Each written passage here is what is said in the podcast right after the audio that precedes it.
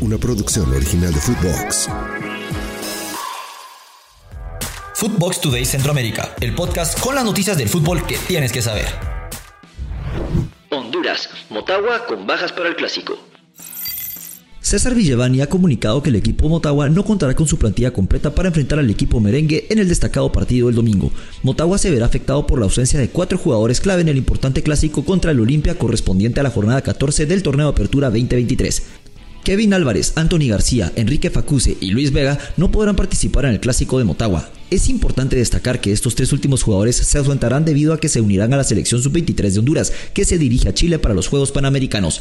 Bellevani explicó que la recuperación de Álvarez avanza de manera positiva, pero no estará disponible para el partido del domingo. Aunque hay tiempo, es poco probable que estén en condiciones de jugar en la etapa final del clásico.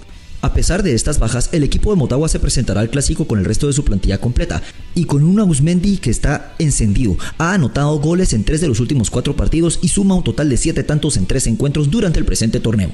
Antes de continuar con nuestras notas, los invito a que vayan y le den seguir a Footbox Today Centroamérica. Escríbanos qué les pareció este episodio y nos califiquen con 5 estrellas. Guatemala, Messi persigue récord del Pescadito Ruiz.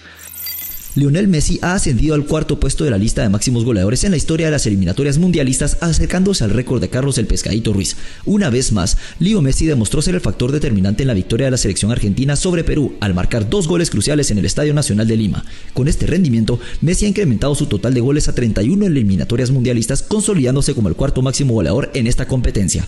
Este logro le ha permitido acercarse considerablemente al récord histórico del exfutbolista chapín Carlos Ruiz, quien ostenta el título de máximo goleador de las eliminatorias mundialistas a nivel mundial con 39 dianas.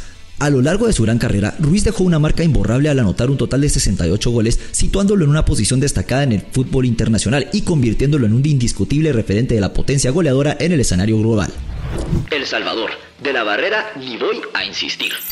Después de no poder contar con Eric Zabaleta y Alex Roldán, el entrenador de la selección del Salvador se refirió a la posibilidad de que sean convocados nuevamente. Durante esta doble jornada de la Liga de Naciones, la selecta sufrió las ausencias significativas de Zabaleta y de Roldán. Ambos jugadores declinaron la invitación de Rubén de la Barrera debido a razones personales. Después de la disputa de los partidos, el entrenador español abordó el tema en una conferencia de prensa y les envió un mensaje directo. Declaró, no pienso insistir ni considero el caso como cerrado. Prefiero que las cosas fluyan de manera natural. No voy a forzar a nadie a unirse al equipo. El hecho de que no hayan venido en esta ocasión no implica que haya roto relaciones con ellos. Veremos qué sucede en el futuro. Hacemos una breve pausa y los invito a que escuchen nuestros otros podcasts de Nación Fútbol Centroamérica, Tribuna Mixta con Josué Figueroa y Alejandro Gramajo en todas nuestras plataformas de audio.